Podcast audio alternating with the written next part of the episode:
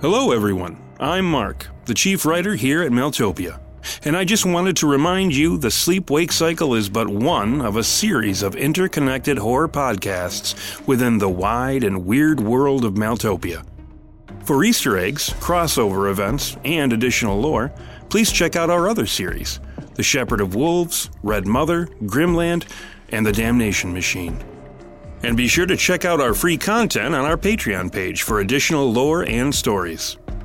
For even more Maeltopia content, consider becoming a patron. Starting for as little as $2 a month, benefits range from additional art, update videos, early episode access, our mini podcast series, October's Children, both written and full audio pieces, such as The Lost Library, Tales of Maeltopia, and The Weird Book. You can also gain access to our found footage show, the Weird Tape series, and even our Patreon exclusive, fully produced audio series, Devil's Clay. So, with all that said, I will leave you to the darkness.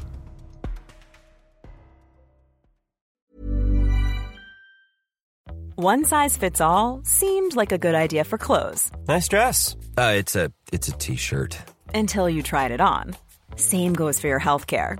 That's why United Healthcare offers a variety of flexible, budget friendly coverage for medical, vision, dental, and more. So, whether you're between jobs, coming off a parent's plan, or even missed open enrollment, you can find the plan that fits you best. Find out more about United Healthcare coverage at uh1.com. That's uh1.com. Hiring for your small business? If you're not looking for professionals on LinkedIn, you're looking in the wrong place. That's like looking for your car keys in a fish tank. LinkedIn helps you hire professionals you can't find anywhere else, even those who aren't actively searching for a new job but might be open to the perfect role. In a given month, over 70% of LinkedIn users don't even visit other leading job sites. So start looking in the right place. With LinkedIn, you can hire professionals like a professional. Post your free job on linkedin.com slash people today. Jewelry isn't a gift you give just once. It's a way to remind your loved one of a beautiful moment every time they see it. Blue Nile can help you find the gift that says how you feel and says it beautifully with expert guidance and a wide assortment of jewelry of the highest quality at the best price. Go to BlueNile.com and experience the convenience of shopping Blue Nile, the original online jeweler since 1999. That's BlueNile.com to find the perfect jewelry gift for any occasion. BlueNile.com. There's never been a faster or easier way to start your weight loss journey than with PlushCare. PlushCare accepts most insurance plans and gives you online access to board-certified physicians who can prescribe FDA-approved weight loss medications like Wegovy and Zepbound for those who qualify. Take charge of your health and speak with a board-certified physician about a weight loss plan that's right for you. Get started today at plushcare.com slash weight loss. That's plushcare.com slash weight loss. plushcare.com slash weight loss. Quality sleep is essential. That's why the Sleep Number Smart Bed is designed for your ever evolving sleep needs. Need a bed that's firmer or softer on either side? Helps you sleep at a comfortable temperature? Sleep Number Smart Beds let you individualize your comfort so you sleep better together. JD Power ranks Sleep Number number 1 in customer satisfaction with mattresses purchased in-store. And now, save 50% on the Sleep Number limited edition Smart Bed for a limited time. For JD Power 2023 award information, visit jdpower.com/awards. Only at a Sleep Number store or sleepnumber.com. There's never been a faster or easier way to start your weight loss journey than with PlushCare. PlushCare accepts most insurance plans and gives you online access to board-certified physicians who can prescribe FDA-approved weight loss medications like Wegovy and Zepbound for those who qualify. Take charge of your health and speak with a board-certified physician about a weight loss plan that's right for you. Get started today at plushcare.com slash weight loss. That's plushcare.com slash weight loss. plushcare.com slash weight loss.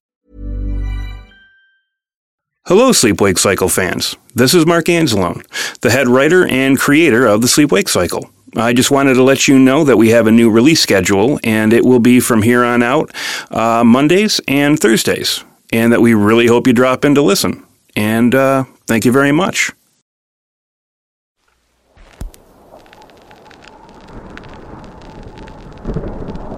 I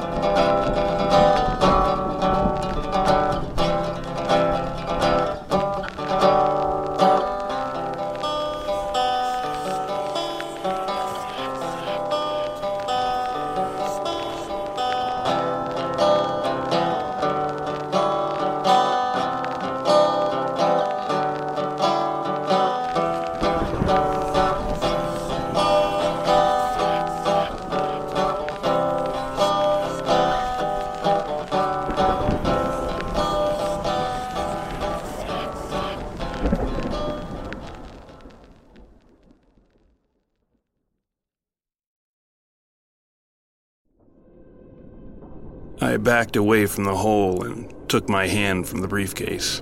I could already feel an alternative forming. Fools are the supper of darkness, brazen one.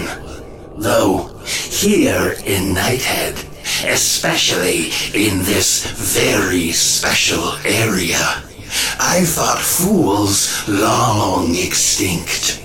Overhunted, you might say. But it pleases me to see that some of you have indeed survived. If only so that I might enjoy a fine, if largely unseasoned, meal. The voice was suddenly everywhere, like the cold, maybe one and the same. But it wasn't the cold that stood out to my senses as much as the hoodoo, devilry, mojo, whatever you want to call the stuff from the other side. It poured out all over the place, a ruptured gas main pumping poison into the air. My hackles jumped whenever I felt it, and a coldness tugged at my guts. It was practically tangible to me. Pretty cocky for a fella that has to hide in the dark. Why, who's hiding? You appear to see me quite clearly, for I am the dark. That's so. Why take only my word for it, when I can just as easily show you? The world began fading away, a far more dramatic sensation than if it were merely blacked out for lack of light. It was like being dragged under the blackest, calmest water, yet I could still breathe, still move without resistance. But like drowning, I could feel something cold and liquescent trying to pour itself down my throat, ears, and nose, cutting me off from the light, from life. While the night wasn't exactly my best time, I had a feeling I wouldn't need to be at my full strength to derail the moment. It wasn't darkness to me anymore. To that part of me that rejected the fantastic, scowled at imagination. My attacker immediately lost his strangeness, just a song wasted upon deaf ears. The cold that tugged at my gut leaked out from me, creeping along my skin, tiny curling mists that sought to solidify the world. You aren't the only one who likes the cold, fella. My feet felt the touch of solid earth again, and I reached out to the bulb hanging from the ceiling. Let me see if I can uh, fix your electrical problem. The otherworldly energy that wrapped around the bulb fled the approach of my hand. Once my finger touched the glass, light flickered back into existence. The thing made an awful racket, a nightmare throwing a tantrum. Didn't know you were messing with an electrician, did you? As the alien cold and dark shot back from the lone bulb, the thing became visible for just a split second. A plume of squirming shadow that lingered a moment against the light. I was out of the room and back in the alleyways. I couldn't afford to press my luck any further. Just before I bolted, I could feel whatever it was coiling below the floorboards, getting ready for a second pass at me.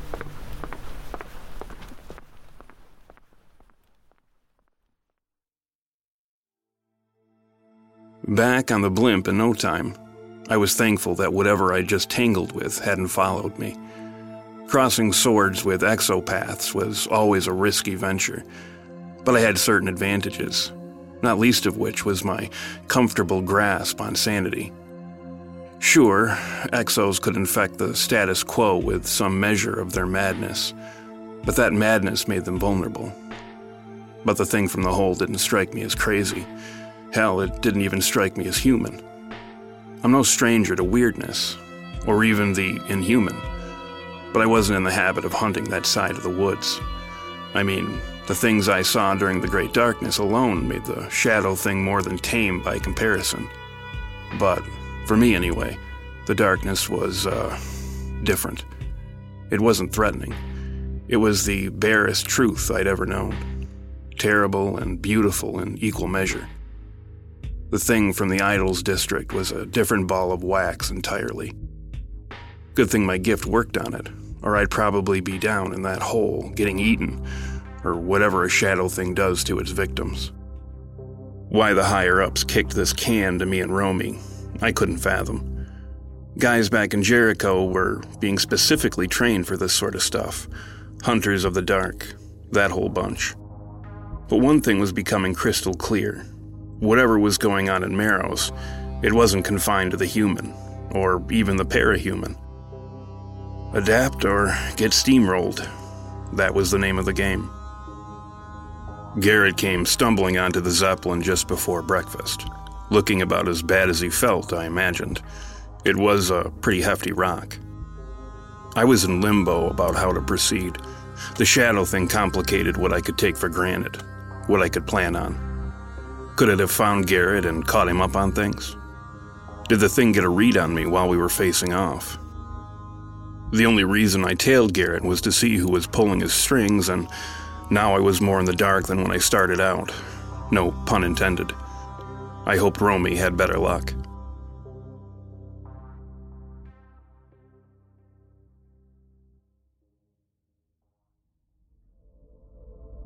My sister blew in not long after Garrett looking stone faced as usual, but somehow I knew not all was well. I wonder if she knew that went for both of us.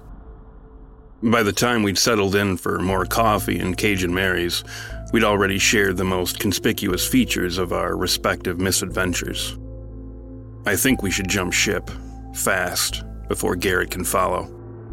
The move made sense in an instinctive, gut fueled way. It was the only monkey wrench we had, to do something unexpected. Hmm, maybe I might get a chance to attend Scrim's lecture after all. Still, you sure we shouldn't just play along, like we don't know what we know? If there's one thing hunting exopaths has taught me, it's never meet the mark on their own terms. When we talk to Kilroy, it's going to be on our terms. When I dropped the name Calistago, you looked like you recognized the name. Yeah, you can't spend as much time as I have in Nighthead and not heard of Ambrose Calistago. His family practically, if not actually, runs the place. Though I've heard from a few people that the rabbit hole goes a lot deeper than even them. You mean Undor, right? The mythic city beneath Nighthead? Yeah, you've heard of it. What did you think I was doing at Salence, working on my bachelor's degree? I studied divination, augury, and quite a bit of esoteric history under some of the biggest names in Europe. okay, I'm I'm sorry. I I didn't mean to sound condescending. Won't happen again. Promise. I assume you also know that your shadowy friend from the alleyway sounds a lot like the Walking Dark beings from the oldest night. They're mentioned within the Indominus Noctum, one of the secret books in the worship of Sathanas. Okay, now you're you're just showing off. They're supposed to be formed from the original darkness that filled the universe before the lighting of the suns. When Sathanas, a creature called an unbegotten, was forced to retreat to the unlit corners of the universe. Undor was built on the site of one of those corners. Why do I feel like I'm the one taking a class now? So you're saying that the Kilroys might be in league with some kind of living darkness. Is that it? Now who's sounding skeptical, my new Victorian brother? No, it's not like that. I'm just not seeing how Marrows and the Eel Kid fit into all of that. Well, the illustrations from the Color Secrets showed dark spirits being channeled into animals, and then children emerging from the animals.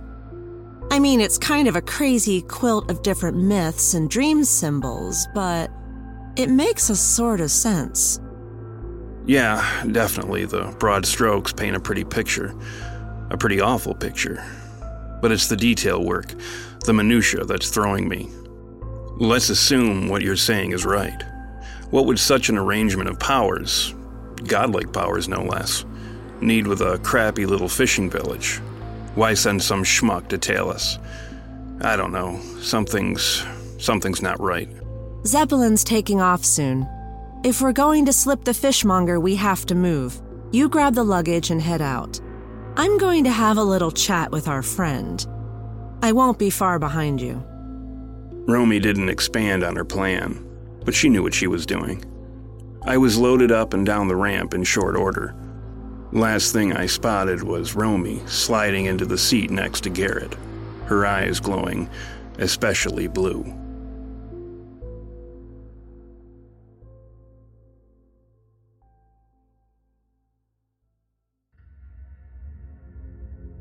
I was no hypnotism expert, but putting people to sleep was a cakewalk. I sat down next to him and Garrett stared right back at me. He didn't even try looking away. Thankfully, we were in the back of the tea room, so no one paid us any attention. I could have had him conk out then and there, but I wanted to see if I could save a little time by getting him to talk while half awake. The trick was getting him to forget he'd ever seen me and then fall deeper into sleep. I'd only done it a few times before, with varying results, but I had to try. Who are you working for, Garrett? Ah, ah, belong to him who calls out from the great below. Hydras for horns, hate for a heart. Do you work for the Kilroys? They are the pen, but not the writer. Do you work with the Calistagos? They hold up the darkness, and we drink from it. The engines began to whine. Time had run out. My damn hypnosis made poets out of peasants, so I was stuck with gobbledygook for all my trouble. But it would have to do. Next came the hard part putting him to sleep while wiping his memory. Generally, I exercised my ability within a dream, which didn't require nearly as much subtlety. But a mind balanced on the brink of waking required a lot more finesse. Yanking information out of a barely unconscious brain could lift emotions to the surface, emotions that could wake the person up. I took Garrett's mind into the lightest grasp I could manage setting him softly adrift in a growing pool of sleep, rippling the current slightly, blurring memory into dream. He slumped into me, snoring. I gently guided his head to the table and soon caught up to Isaiah.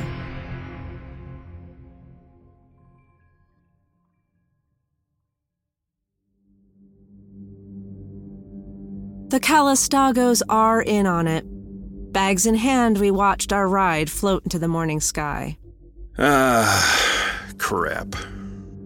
Moving deeper into Nighthead, we checked into a hotel under fresh names Elliot and Pamela Ross, and immediately started sorting through the additional written materials, trying to connect some dots. I could tell Isaiah wasn't into this aspect of our work, at one point turning away from me and ticking. I likely hated his eye ticks only slightly less than he did. That wet sound his eyes made when he rubbed and clutched at them. When we were little, I'd spend most of the night with my fingers stuck in my ears. Of course, I'd get back at him whenever I whimpered all night with my latest night terror. I might have a contact in all this. A guy I knew from Jericho. He quit the biz not too long into his first gig, went into security. He's worked for some of the biggest names in the city. If anyone could tell us something useful about the Calistagos, it'd be him. Well, if we're heading out again, I'm going to get a quick read on things. You can do a dream read? Like, on the city? Sometimes a place is so consolidated in its thinking, it produces a sort of collective dream. It's a lot more diffuse than the standard, naturally, but it's good for reading the headlines, if not the fine print if you catch my drift. well, uh, prepare for a lot of nocturnalism commercials. and the gas and electric barons counting dollar signs to put themselves to sleep, no doubt. Isaiah pulled his briefcase out of hiding, and for the first time, I realized the thing gave off a chill. It seemed the infamous pale revolvers might be more than just guns with a novel paint job. Focusing on the task at hand, I sat down on the fancy cushioned window seat, Isaiah apparently liked throwing away his money, opting for one of the priciest rooms in the place. I faced the city below and did what came naturally.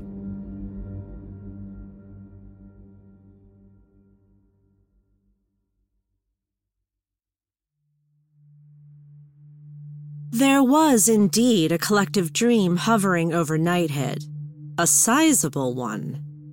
It was hardly surprising. The place was more tribe than city. The population was practically cemented together by a collective love of the dark and all the strange things that lurked it. The outer membrane of the dream was stronger than I imagined. Getting through it was less like passing through running water and more like pushing apart a clay barrier.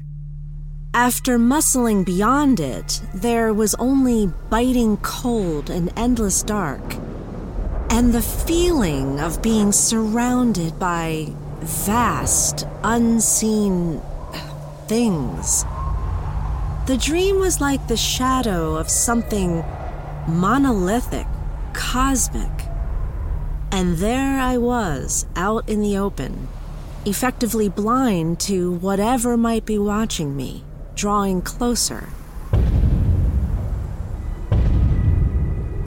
Had I been given a choice between facing off with something from the dark and hearing those mountainous footfalls, I might have picked the former. Meteors have crashed more quietly. One footstep crashed down after the next, like God ascending a massive flight of steps leading up from oblivion. I needed to get while the getting was good before whatever the hell it was made its way to me. The dream membrane solidified when I got about halfway through it, its grip like crushing ice. Focusing my mind, I shrugged off the clutch of cold shadows, but I could feel the darkness following me out of sleep. Tentacles of purest pitch lashing out at me, reaching. In one fluid motion, my Balik was free its blade a song of flashing steel. It severed the darkness where it coiled around me. I flinched awake, or as close to waking as my mind allowed. The shadows in the hotel room threw off the shapes of what cast them, becoming liquescent, streaking the walls and spilling across the floor like weightless tar. My wheeling awareness was pulled towards my brother, who had risen from the bed, his expression made from ice. His eyes became pale, filling with the winter of dead worlds. They steadied me as I took to my feet. It was his gift to chase away the darkness where it sought to overthrow the light. His power was also a horrible sadness, the invocation of an empty existence where flights of fancy were painfully plucked of all their feathers. Beneath that cold gaze of his, the shadows retreated to their proper places and shapes. Romy, R- Romy, are you okay? What the hell was that? Gasping for breath, I could only turn toward the window and look back into the darkness. I could still hear the Titan from below, climbing up from black, bottomless depths. My God, Isaiah! What the hell have they gotten us into?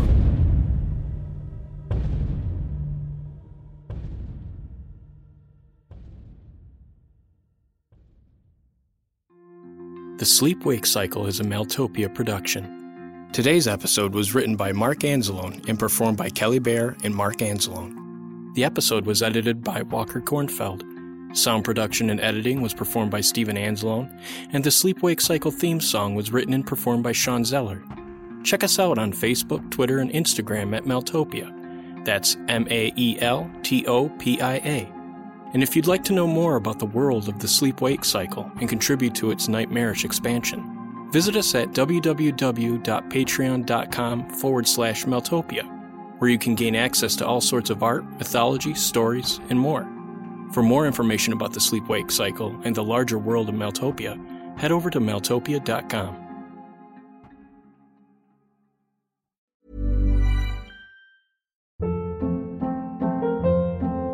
Hold up. What was that? Boring. No flavor. That was as bad as those leftovers you ate all week. Keke Palmer here, and it's time to say hello to something fresh and guilt-free. Hello Fresh. Jazz up dinner with pecan-crusted chicken or garlic butter shrimp scampi. Now that's music to my mouth. Hello Fresh. Let's get this dinner party started. Discover all the delicious possibilities at hellofresh.com. Hi, this is Craig Robinson from Ways to Win, and support for this podcast comes from Invesco QQQ the official ETF of the NCAA. Invesco QQQ is proud to sponsor this episode and even prouder to provide access to innovation for the last 25 years. Basketball has had innovations over the years too. We're seeing the game played in new ways every day. Learn more at Invesco.com slash QQQ. Let's rethink possibility. Invesco Distributors, Inc.